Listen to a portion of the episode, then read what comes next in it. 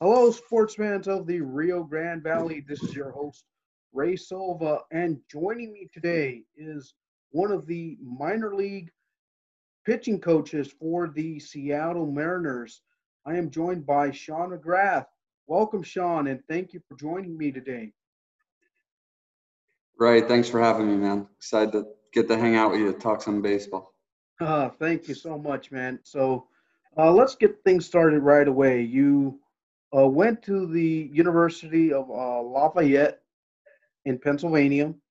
You pitched your four years, and yep. soon after you decided to go pro. How was it that you ended up coming down to McAllen and joining the McAllen Thunder? Uh, what, what led you to come down here to the Rio Grande Valley? Um, so after I got done playing college, I was obviously looking for independent ball opportunities. I had some scouts on on my side, kind of helping with that, helping facilitate that with recommendations, things like that. And um, I wound up reaching out to a couple teams myself, um, just trying to see what's going on out there. And uh, had a scout reach out to a couple of the organizations um, in the North North American League. Um, and Al Gallagher, coach, uh, you know, Skip, he reached out. He said, "Hey, man, um, got a recommendation on you. You know, you looking to play still?" And I said, "Yeah, man. I've I've been throwing. I've been pretty active, and you know, I'd I'd love to come down and and you know throw a bullpen for you, whatever." He said, "Hey, come down, throw a bullpen. You know, if it looks pretty good, we'll sign you up. We'll get you going." Um, you know, I get, jumped in my truck, told my parents I was leaving, drove 30 hours down to you know Edinburg, Texas, and you know threw a bullpen and you know signed up. Uh, uh, yeah, signed a contract. I was ready to go. So you mentioned uh, Al Gallagher in, in, that first conversation and having to want to throw the bullpen. Uh, the, th- throughout that 30-hour trip, was there any any other thoughts that went across your mind? Just find find yourself in Edinburg, Texas, or was there like another team trying to pursue you, uh, uh, pursue uh, to you at that point? Um, so it was really just I was waiting on. Uh, I was actually waiting for a contract from a team in the uh, Frontier League, and it was kind of put on hold. They were telling me, you know, I had gone to a workout there and threw, and I threw really well, and they just said, "Hey, we need a spot to open up. You know, we'll keep you in the loop." They were calling me like once a week. That lasted about two weeks, mm-hmm. um, and this seemed like more of a, a real opportunity um, and and a more immediate opportunity. So, you know, once I got in that truck, man, I was fully committed. I was driving down. I was going to throw, you know, a really good bullpen. And, you know, I was gonna I was gonna sign that contract. So you ended up playing the last three weeks of the season uh, for the McAllen Thunder. What what was the feeling like just being down here um, under the guidance of the late great Al Gallagher? Yeah, um, it, it was it was a great opportunity. Um, I, I, it was actually a little bit of a culture shock. Um, being you know I'm from the northeast part of the country, driving all the way down being that far south in Texas was a little bit different culturally. Um, but the guys were awesome. Um, Skip was really, really good dude. He was really honest. Um, and, and I thought that is what I appreciated most was, was just the honesty. Um, you know, and I couldn't have appreciated the opportunity anymore. Um, it was an awesome experience, one I'll never forget. I learned a lot of things from a lot of older players in that league that you know I that stuck with me in coaching. Mm-hmm. And now you finished the season, and did did you think about trying to come back down here and play?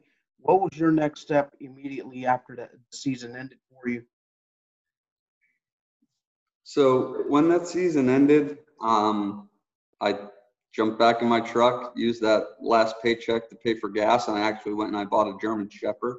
On my way home, I took a little detour into Pennsylvania. Uh, $600 for a German Shepherd. I bought him. took him home with me. He's, you know, my best buddy now still. Um, but yeah, I, I was intending on playing. Um, I was actually about to sign a contract with the Jackals in the Can-Am League, uh, which is really close to home.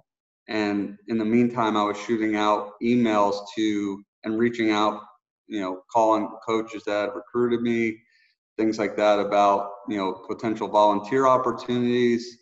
And that's when Pat Carey gave me a call that changed my life. He called me and um, he said, Hey, you know, I know you're young.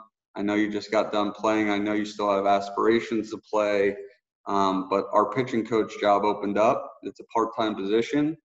And you know we'd love to have you in for an interview you know if that's something you're thinking about. And um, you know i said yeah sure i'd love to come interview. Just kind of knowing I, I had an interest in coaching i would you know i was thinking in my mind okay it'll be great interview experience. They're not going to you know he's not going to hire a 22 year old pitching coach you know at the division one level. There's no way um, and sure enough i went and i took the interview and and a couple days later, he called and asked me if I wanted the job. So kind of got the ball rolling from there. I had to make a decision to play um, or start coaching, start recruiting, and and jump all you know commit fully to that. And I you know decided you know what let me get into coaching and use my brain because my brain was better than my arm apparently.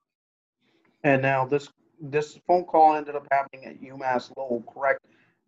It was at uh, Iona. Iona in, College. in yeah. New York. What's okay. up? Okay, so you end up at Yep. Iona. Uh, you become Yep. the you, end up uh, being the pitch coach there. Um, what what was that experience like trying to teach these young uh, these young high schoolers or even junior college uh, transfers to try to uh, get get them in in the uh, program uh, in in New York? Uh, it was it was it was a little bit difficult um, at first, especially being so young. Um, I quickly had to grow up and, and learn what it was like to speak to parents, um, you know, speak to kids, try to again captivate and and sway people to come to a college, you know, based off of X percent of a scholarship offer and and this percent, you know, or this amount of opportunity to come and pitch right away or receive a great education or whatever the heck I thought was going to help get them to school. Um, so that that was a, a little bit of some growing pains. I had some really good mentors in that area of recruiting um, because where the pitching stuff was something I was super passionate about, the recruiting stuff, apart from you know old video games, you know, the NCAA football and stuff, I never recruited a lick. So I had to learn that and I, I had to learn it quick because, you know, college game is a lot about recruiting. Um, so I had some guys who, who helped me in that area more than I could, you know, I, I, I thanked them a hundred times and I'll probably thank them a hundred more throughout, you know, And and that, life. and that learning curve, trying to just uh, learning to recruit kids uh, out of high school and out of junior college. Uh, how big were your mentors in, in that aspect? Uh, just trying to move along in, in that recruiting process. Yeah, they, they were huge. They, you know, they taught me what it meant to, to work hard, right? There was a difference between being there and, and really mindfully, you know, work and, and be there. Um, and then I learned, man, the power of a relationship. Um, you know, if you could capture someone's heart, man, and, and, you know, you could capture anything you want, right? You get them to do a lot of things. So I, I really tried to make personal connections with guys. And, and that's really what these guys that came before me taught me was, you know, this is still a relationship business. And, you know, if you could go in and make a guy feel like you really care. And if you could, and you know, in order to do that, you really do have to care about them. Um, if you could do that, you can, you know, you know, you could get guys on board. You could get them to buy in. You could get better. Okay, and now you you did your few years at Iona College, then you end up going to UMass Lowell, a startup Division Yep. One program. Uh, what was that experience like? A, a fresh Division One, uh, Division One school in a different conference. What was that experience like trying to now recruit kids into a brand new Division One program? Yeah, it, it was interesting. Um, you know, so Iona was a great experience. That we had I had three really awesome years there, um, and my boss was terrific. And then I got the opportunity to coach at UMass Lowell, and they were again transitioning from D2 to D1, and we weren't even playoff eligible the two years I was there. You know, because there's a waiting period, a grace period before you're fully accepted. So a lot of times we were recruiting kids just on the opportunity to play Division One baseball. And again, they're really good education, uh, really cool city, um, and a beautiful park. Played in a minor league baseball park, similar to Rio Grande Valley. Uh, you know, so it, it, was a good experience because you know kids really had to commit to your culture. They had to really commit to you know, being part of something, building something together, right? They had to picture this, you know, ushering of a baseball program into the, the Division One level, and they had to buy into that. Like they, they weren't going to win a championship, and that's really that's a really hard pill to swallow. So, you know, knowing they couldn't do that, you had to really sell them on, hey, you guys are going to be the ones that are, you know, when UMass Lowell's thriving in in five, ten years, and they're getting into the conference tournament, they're winning the conference tournament, right? We can look back on you guys and say, man, you guys had the ultimate sacrifice of not being able to play in this thing. Um, and, and, they reap the, the benefits of all your hard work of, of and your culture building. And now, and, yeah. And now you talk about building a culture. How difficult was that for you from becoming a professional player to now a recruiter how hard was it for you to like try to build a culture from from being that pro to trying to get 17 and 18 year old kids to get into a, a culture of being educated and playing at the same time now? What what has that taught you as a person individually? Um shoot it, you know and I, I read a lot about this. I've been passionate again, probably, you know, once I started coaching, I became passionate about culture and, and how to build it. And, you know, even more so recently in the last year. Um, but really, to me, it was, it was the head coach there and the school had, had such a vision, um, such a culture kind of laid out and, and a blueprint for it and really it was up to us as assistant coaches um, to to help build that. And and we know if you recruit the right people um, if you recruit good people you know good baseball players one thing but if they're genuinely good human beings um, they're going to help build your culture. They're the ones that that kind of drive that that culture home um, because they got to live it every day. Um, you know so to be part of helping Coach Harring up there kind of set that blueprint for what his culture was going to be, and then to watch these kids, you know, recruit them into it and and watch them kind of run with that, right, and and make this blueprint come to life was was really something special. And and you know all it's taught me is that you know successful businesses successful teams organizations um, you know culture is at the forefront of all of them, right? Like you look at the Patriots, um, which is a pro team. You look at Vanderbilt baseball, which is a you know college team. You could look at really successful high school high school programs, right? There's a ton of continuity, right? Which means the culture is not kind of breaking up every year, right? And it's the same people driving the message home, um, and the blueprint doesn't change much. But then these kids come in in waves for three or four years. They're the ones that that have got to see the vision and carry it out during their time. Kind of, you know, we talked about leaving the program in a better place than we found it. Um, you know, they're catalysts for for you know having a thriving culture. Um, we just kind of helped helped guide them, if you would. We heard them in the right direction. They kind of went and they did their thing. And now you leave UMass Lowell to join the Elon Phoenix in that same capacity. Now, with a few years under your belts, what what was the number one thing that you applied at at Elon Phoenix? Uh, now that you were in a in a more established program, and that you were able to uh, continue helping to build that program up. Yeah, so it was interesting because um, Iona was a program we were, they were having mild success, and and you just tried to give them a little bit of hope and get them get them a little bit better.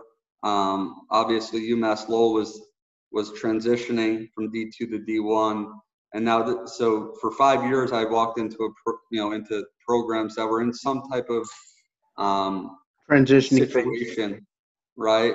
And then I walk into Elon, man, they're like, uh, they're already rolling. Um, you know, in the 2006 to 2011, man, you can find five mid majors that were better than them. Um, Mike Kennedy had has won a ton. You know, he's won a million games. He's no, he knows how to win. He already has his culture.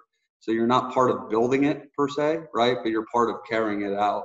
Um, so that was unique um, to walk into a program that had already had a ton of success and with a head coach that man, you know, at that level has already experienced a ton of of wins um, and championships, things like that. So for me, it was it was about jumping in and jumping in head first into what he's already built, buying into his culture, um, and again, kind of just trying to be a shepherd to go and continue that. Um, and you know, I knew at that point after five years, I was pretty confident in my ability to develop pitchers, um, and I had my my ways of doing that.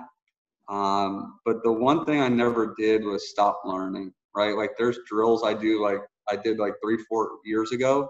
I look back and I'm like, why did I ever do those? You know, and then there's other things I did seven years ago I'm like, why did I stop doing that one?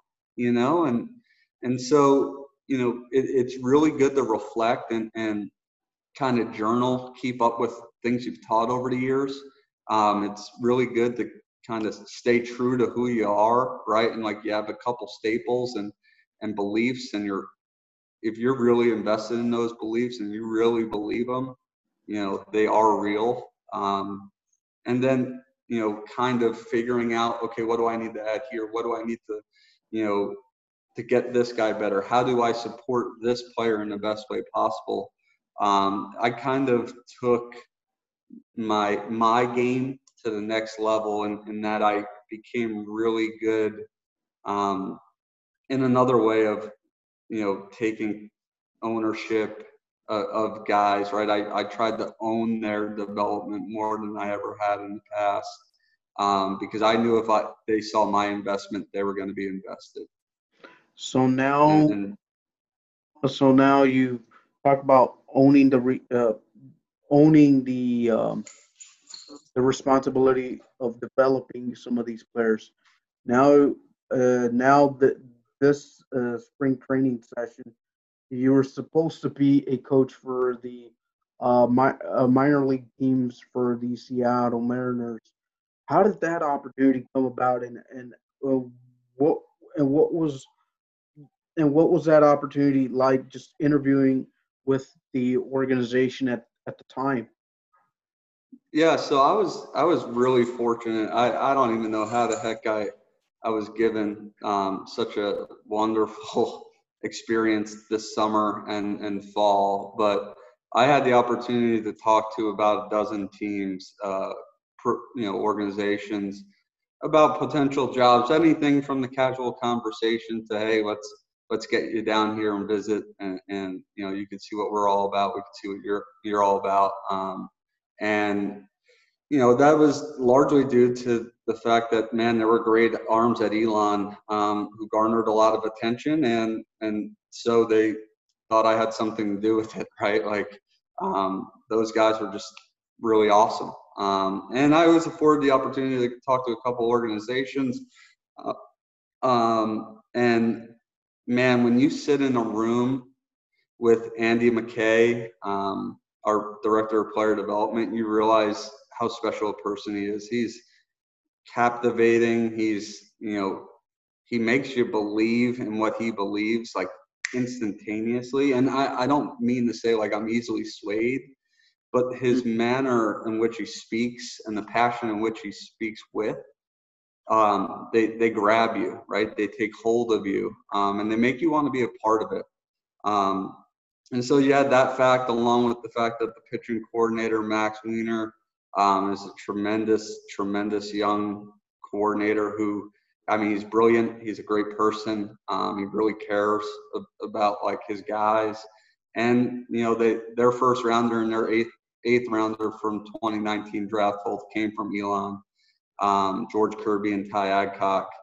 And so, you know, you, you put all of those pieces together and it was almost like, why the heck wouldn't you? Mm-hmm. Why, why wouldn't you jump on board? Um, so the experience was awesome getting to know I, I, got to know a lot of people over the last year in the professional world um, and man I, i'm telling you if you know you ever got on he's he's all over the zooms and stuff now but andy mckay is the most captivating person i've i've ever hear, heard spoke speak um, you know he speaks with passion he speaks with intelligence it's concise it's it's sharp um, and you know he makes you want you know jump right in and get going. And now, at your time at your time at Elon, having to work with uh, potential major league draft picks, and I'm pretty sure you've worked with them uh, through your years at uh, at Lowell and, and and even at Iona.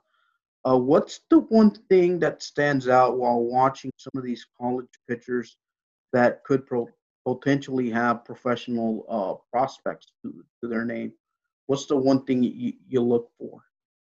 Well, it's it's interesting. I was asked this question um, by a buddy of mine the other day. Like, what is the one quality? If there could only be one quality that every guy you you could ever coach could have, um, what would it be? And I always I bounce back and forth, right? Because I think about these guys. I think about um, George Kirby, Kyle Brnovich Ty Adcock, Robbie Welhaf, like Mariano Rivera uh, Jr. Like what these guys, what did they possess, right? And um, the the one thing I, I could do is one thing I could say is they they were all really passionate, right? But like passion doesn't get you there, right? There's a lot of people that are passionate and they fail as players. I was super passionate right? Mm-hmm. Doesn't mean I didn't stink, right? I, yeah. you know, these guys, I think, are really clear about their vision, um, and they they attack it relentlessly. Mm-hmm. Um, you know, everybody from Nick Kuzia, who's now in the Padres organization, to you know George Kirby, who who was the first rounder last year. You know, the the guys that go and they get those opportunities had this relentless pursuit of their goals, right? Like they knew what their goals were. It, they was really clear. They were obtainable, uh, you know, and then they attack it like you wouldn't believe. Um, and I, I, think that's above all, right? If you get to play at the Division One level, you've got talent, right? And now, like, mm-hmm. what's the separator, right? It's it's what's up here, it's what's in here, like in the heart, and you know, it's it's about how you know mindful and, and relentless you're going to be about pursuing and making sure those goals happen. Um, yeah. So you talk about being being mindful, like up upstairs, and being passionate with the heart. Uh, have you uh, like encountered in any of your stops like players that you know have that that struggle, but you kind of like help uh, help them just push along just to to finish out. Like say, okay, maybe they they've had such a bad run that the pitching wise that you're all like, okay, sit down, come come in here, let's sit down, let's talk. Yeah, um, I, I've had this conversation probably one one too many times. Um, and they're they're not easy conversations um, because the one thing you need to try to do is is be honest with guys, right, and have guys be honest with themselves. Mm-hmm. Um, and so that conversation isn't always easy. Uh, I just always related it back, like, and it's gonna sound funny, right? But like in the Step Brothers scene where um, they're at the Catalina wine mixer, uh, and you know they're they're talking about the inner dinosaur, right? And like, don't lose the inner dinosaur, right? And and what happens, right, during a guy's Division One journey, right, four-year college journey, um, the one who struggles a lot tends to forget why they're there, right? Like, no one dreamed when they were five, no one had an Elon jersey on saying, man, I can't wait to play for Elon Phoenix, right? They all had Derek Jeter's jersey on, or, or you know, maybe they had Pedro Martinez's jersey on, or whoever, right? Like that was their inner dinosaur. That was their their burning passion. Was man, they had this goal. They wanted to be in the major leagues. They wanted to be, you know, Mariano Rivera. They wanted to be Derek Jeter or Andy Pettitte, right? And and so, you know, I try to turn into that. Like, when do you lose the, the, the passion, right, to really fight and relentlessly pursue this thing? Like, where'd it go? And, you know, until we can find that answer and have them be really clear and honest with themselves and with me about where it really went and why it went that way, um, like where, why they lose their inner dinosaur, uh, we can't move forward right? And the guys who go and, and they say like, man, I, you know, it was that year I struggled. I had a seven and a half ERA. You know, I kind of just lost it. You know, like those guys that are really able to just, man, okay, meet what the what had happened, right? And and reflect, and then we could talk about it and move on. Those guys like wound up having really successful senior years, let's say, or or really got, you know, maybe they pitched the most amount of innings they pitched in their career their last year, or or in that year we had that conversation, right? Like the guy, I, I think it starts with honesty. Um, like where where did the passion go? Why do I no longer relentlessly pursue this thing? Um, and once they could identify like what happened, you know, it's easier to move on and say like, all right, well, this is what needs to happen for me to salvage this thing and and make the best of it, right? And maybe you create a new goal. you know, hey, let's throw 40 innings in your senior year here. Let's do it. You know, mm-hmm. um, you know, because the the MLB dream is kind of out of hand now, right? So you have to give something so that the dream doesn't feel so far out of reach. Now, I've got to before we go, I got to ask you this last question. What do you recommend right now for these upcoming juniors and seniors in high school right now what's the one thing you want to see them improve in order to get that potential division or that potential opportunity to pitch in, in college baseball? What's what's the one thing you you want to tell them to, to focus on at the moment? Being that um, you don't have the opportunity to play uh, because of the pandemic. Now that you've been, now that you've had the professional opportunities to play, you've been the college recruiter and now that you're um, in the uh, professional ranks at the moment, what's the one thing you want, you want to see these 17, 18 year olds improve upon to get that opportunity to continue playing at the next level? I will say this: um, the pandemic is really unfortunate. Kind of stinks for everybody, um, but and you know, you could take a poor me attitude, right? If you're a 17 year old who's uncommitted or, you know, an 18 year old who, who doesn't have a home yet for college. Um, or you could look at it as like, man, this is a brilliant, such a awesome time for me to find out, first of all, what I need to do to get better, right? And for each guy, it's a little bit different.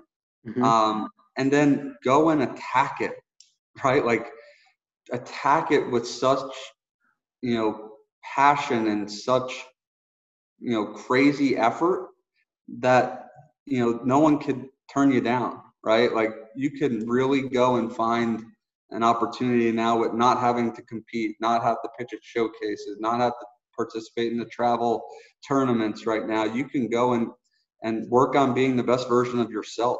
Um, and find out what that is and, and really just go and, and tackle it. Some guys need to get stronger. Some guys need to go and, and work on shape of their breaking ball. Some guys need to learn how to hit a breaking ball, right? Like you could find a buddy, you know, and, and, you know, heck, you don't even need a buddy. You need a wall, right? You could pitch into a wall, right? You could hit into a tee, off a tee into a wall or a net or a fence. Um, you know, you could find a buddy to throw you some front toss or some BP. Uh, heck, if you're fortunate enough to hit off a hack attack or or pitch some live hitters, um, you know, go and do that. But it's an opportunity for you to really work on you.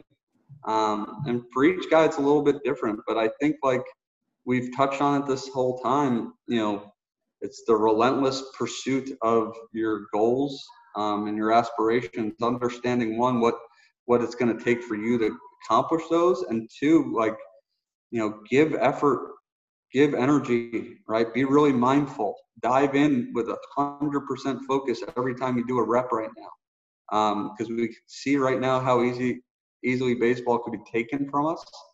Let's go in and make sure it doesn't right if you're a 17 year old waiting you know try to get an offer make sure baseball doesn't get taken from you again right and, and work right? Really hard and work really mindfully, right? Like really, really dive into committing each and every rep to being the best version of yourself. And I think most guys will be happy with what they see at the end. All right. Thank you so much, Sean McGrath, for joining me today. I appreciate the time. And uh, if I hear from you, you coaching in the minor leagues, you'll have a supporter in me down here in the deep South Texas thank you so much for your time, and uh, we'll we'll be chatting soon. Thanks so much. Yeah, right. Thanks for having me on, man. It was nice to see your face. Miss you. thank you. Um, I, you know, obviously, I hope you stay safe during this time, man, and and obviously, we'll be talking. Thank you so much, man. All right. You have a good one. Bye bye.